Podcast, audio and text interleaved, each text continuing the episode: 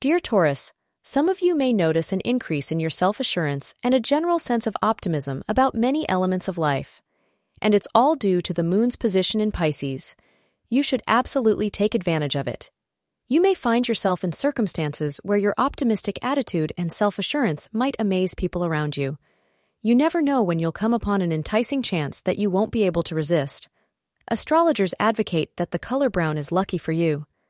The hours between 5 p.m. to 7 p.m. are auspicious for you. You are in an extravagant mood and spend recklessly on sensual pleasures. You are really in the mood to indulge in anything that makes you and your partner happy. You two will likely be in a very romantic mood these days, and you should make the most of this loving time.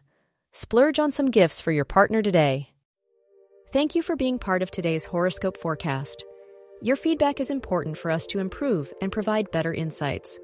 If you found our show helpful, please consider rate it. Your support helps us to continue creating valuable content. Thank you for being here and see you tomorrow.